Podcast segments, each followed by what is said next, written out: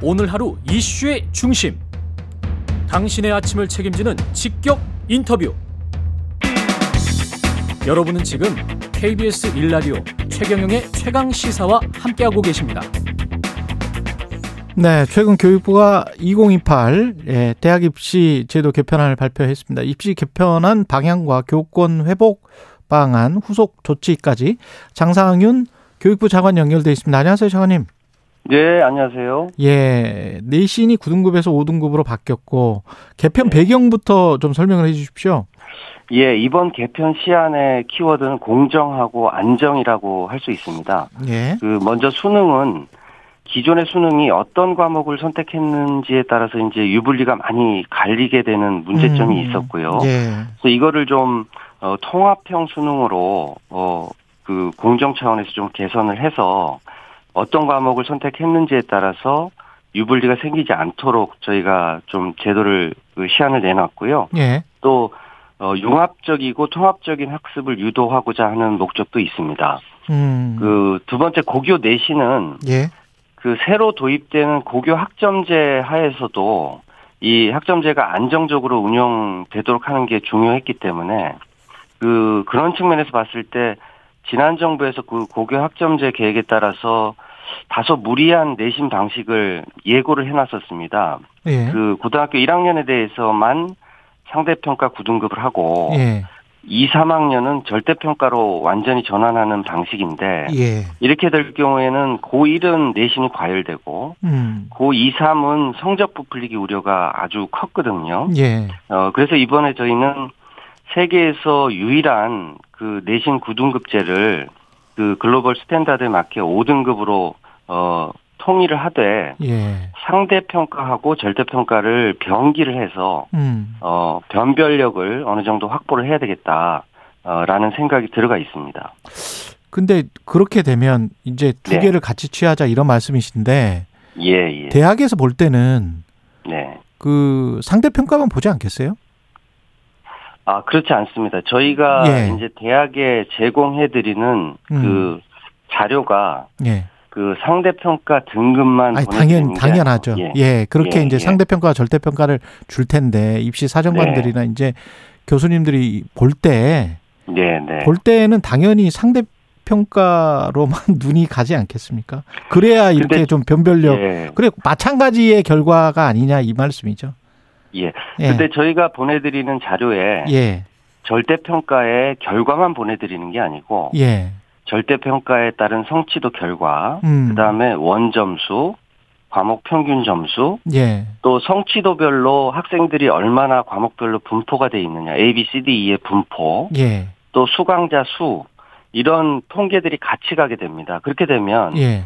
절대 평가 점수라 하더라도 대학에서 보시기에 음. 어 이게 성적이 좀 부풀려져서 나온 절대 평가 아니냐. 음. 아 요거는 좀 공정하게 나온 평가 점수다라는 거를 이런 통계치를 통해 가지고 추정이 가능합니다. 거기에 더해서 상대 평가를 보기 때문에 좀 더 그 이렇게 정확한 음. 그 점수 산출이 어, 대학에서 보시더라도 판단할 수 있을 걸로 저희는 보고 있습니다. 그러면 학부모나 학생 입장에서 한번 질문을 드려볼게요. 그러면 네. 내신에 지금보다 이제 하, 그 학생들이 생각하는 거는 내신하고 수능하고 뭐 신경 쓸 게 너무 많다는 거잖아요.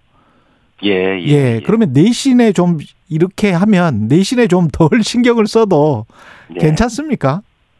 어떻게 보세요? 그 학생이나 학부모 입장에서는 예. 지금도 사실은 어 수시 정시가 이제 나뉘어져 있, 기 때문에 그 내신하고 수능을 그 같이 신경 써야 되는 거는 대부분의 학생 학부모가 마찬가지죠. 그렇죠. 예, 그거는 버- 변함이 변하지. 없, 변함이 없죠. 이- 그 예, 상황은. 변함이 없고 예. 수능으로 들어가서나 내신으로 들어가서나 부담이 늘었다고 보기가 어렵습니다. 수능은 오히려 통합형으로 바뀌기 때문에 음. 그 배- 학교에서 배우는 과목 위주로 공통으로 배우는 과목 위주로 바뀌었고요. 예. 내신은 절대평가 상대평가를 하지만 시험을 절대평가 시험 상대평가 시험 따로 보는 게 아니거든요. 예. 예, 같이 지금과 같이 똑같이 보는데 그거를 결국은 고교 학점제에 맞춰서 선생님들이 예. 두 개를 병기를 한다 과목별로. 예. 예, 그렇기 때문에 학생 입장에서는 사실 학교 교육에 충실히 따라가기만 하면 내신이 어떻게 보면 더 정확하게 쌓이는 구조입니다.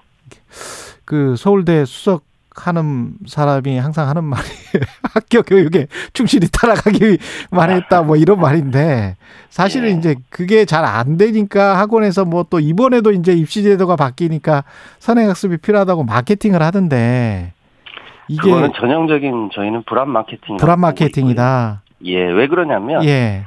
예를 들어서 수능 같은 경우에도 지금 뭐 통합사회 통합과학을 통합해서 본다. 선택 과목을 없앤다 하니까 뭐가 크게 개편되는 것 같지만 예. 그 내용은 학교에서 배우는 공통 과목 위주의 그 과목들이거든요. 음. 예. 배우는 게 변함이 없는데 예. 어 그거를 마치 큰 변화가 있는 것처럼 예를 들면 기존의 사탐 과탐이 17개 과목에서 2개를 골랐는데 지금 통합사회 통합과학으로 바뀌면 마치 17개를 다 해야 되는 것처럼 호도를 하고 있어요. 음. 통합사회 통합과학이란 건 기존에도 고등학교에서 지금 지금 학생들도 지금- 배우고 있는 과목입니다. 예. 예. 근데 그거를 마치 안 배우던 거를 새로 배워야 되는 것처럼 그렇게 이제 불안 어, 마케팅을 하고 있고 그래서 예. 저희가 어 이렇게 만약에 이 개편안이 확정이 되면 예. 새로운 수능에 따른 그 문항 예시 예시 문항들 음. 어, 어떤 식으로 출제가 될 거다 라는 것들을 내년도에 미리 예시 문항도 공개를 해서 어. 학부모 분- 분들에게 불안감을 좀 덜어드릴 예정입니다. 그렇게 돼야 예. 사교육 업체들이 이- 이런 문항이 어떻게 출제될지도 모르는 상황에서 자꾸 불안감을 이렇게 에, 부추기는 거를 저희도 예방을 할 수 있다고 보고 있고요. 예. 그래서 이 정보를 최대한 그 투명하게 미리 또 정확하게 알려드리는 게 저희의 역할이라고 보고 있습니다. 그 또 학부모 학생들 입장에서 사교육비 부담이 이렇게 하면 좀 줄어듭니까? 어떻게 보세요? 저희는 분명히 사교육 부담이 줄어들 걸로 그렇게 에, 보고 있습니다. 예. 그, 어, 왜 그러냐면, 어, 고교 학점제를 하게 되면, 이제, 스스로 선택한 과목들이지 않습니까? 본인들이 예. 학교에서. 예. 이제, 물론 공통 과목도 있지만 선택 과목은 스스로 선택을 하기 때문에, 그래서 본인들이 좋아하는 또 선택한 과목을, 어, 학교 교육 중심으로 잘 따라가면 내신 점수가 잘 쌓이게 될 거고요. 예. 또 수능도 이번에 어, 유불리 문제를 그 신경을 써서 좀 없애서 통합형으로 바뀌었기 때문에 음. 굳이 그 선택 과목을 해가지고 아주 심화 학습을 위해서 학원에 달려가는 것보다는 학교에서 공통적으로 배우는 거를 선생님들이 가르치는 거에 충실해서 이렇게 공부를 차근차근 하게 되면 공교육 과정 내에서도 충분히 대비가 가능하기 때문에 사교육 부담이 분명히 줄 걸로 저희는 보고 있습니다. 그리고 교육부 입장에서는 지금 의대 정원 확대하는 거 이거는 원래 저 소관이 보건복지부 쪽이죠. 예, 의대 정원은 의대 정원 전에 이제 의사수, 의사수. 그러니까 의료 인력의 공급 수요 그, 그 관리를 이제 복지부에서 하고요. 예. 그래서 그 수급 에 따른 이제 양성 을 위해서 의대 정원이 이제 그렇죠. 확대가 필요하다 이런 의견이 오게 되면 예. 저희는 어느 의과 대학에 얼마만큼 음. 배분을 하고 이렇게 어, 나눠줄 건지 예. 예, 그거를 이제 교육부 차원에서는 결정을 하게 됩니다. 그러면 지금도 이제 의대 쏠림 현상이 굉장히 심하지 않습니까? 그럼 한 천 명 뭐 이렇게 더 한다고 하면 이공계가 사실은 국가 경제적으로는 굉장히 그렇죠. 필요한 인력 인데 이 이탈을 어떻게 막아야 될까요? 정부는 사실은 이제 이게 뭐 이공계하고 의학계열 간의 뭐 대립구도가 아니라 사실은 그 이 다양한 분야의 인재들이 그렇죠, 도전을 그렇죠. 하고 그렇죠. 또 예. 골고루 성장할 수 있도록 하는 게 가장 중요한 건데요. 예. 상대적으로 이공계가 이제 좀 소외감도 많이 느끼고 또 음. 어, 그쪽에 그 이 사기가 저하될 거를 저희도 좀 그 걱정을 하고 있습니다. 그래서 지난 5월 달에 저희가 법무부처 차원에서 이공 분야 인재 지원 방안을 이미 수립해서 발표를 했고요. 예. 특히 저희가 어 5대 첨단 분야를 따로 좀 지정을 했습니다. 음. 뭐 바이오 헬스라든지 반도체라든지 디지털이라든지 그래서 이 분야별로는 별도의 인재 양성 방안을 마련을 하고 인재 양성을 위한 그런 어, 정부 프로그램들 예산 프로그램들을 어, 마련을 해서 해나가고 있고요.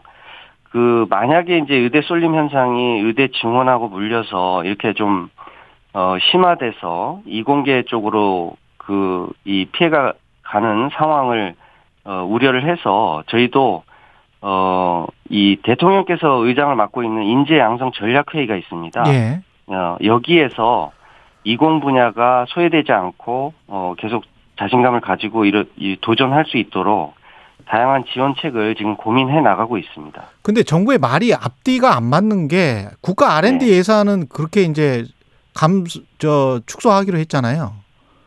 그럼 이게 역대 정부에서 지금 거의 최초인데 한 20년, 30년 만에. 아, R&D 국가 R&D 예산의 핵심이 사실은 이공계 아닙니까?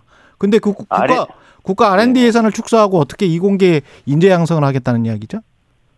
그 R&D 예산이 이 감축된 부분이 있는데 예. 그거는 그 기존의 이런 그 소위 말해서 나눠 먹기식 또는 소규모 개인이 성과에 관계없이 이 하던 R&D를 좀 줄인 거고요. 그걸 그거 딱 그것만 어. 줄인 게 아니고 일괄적으로 삭감했잖아요. 예산을.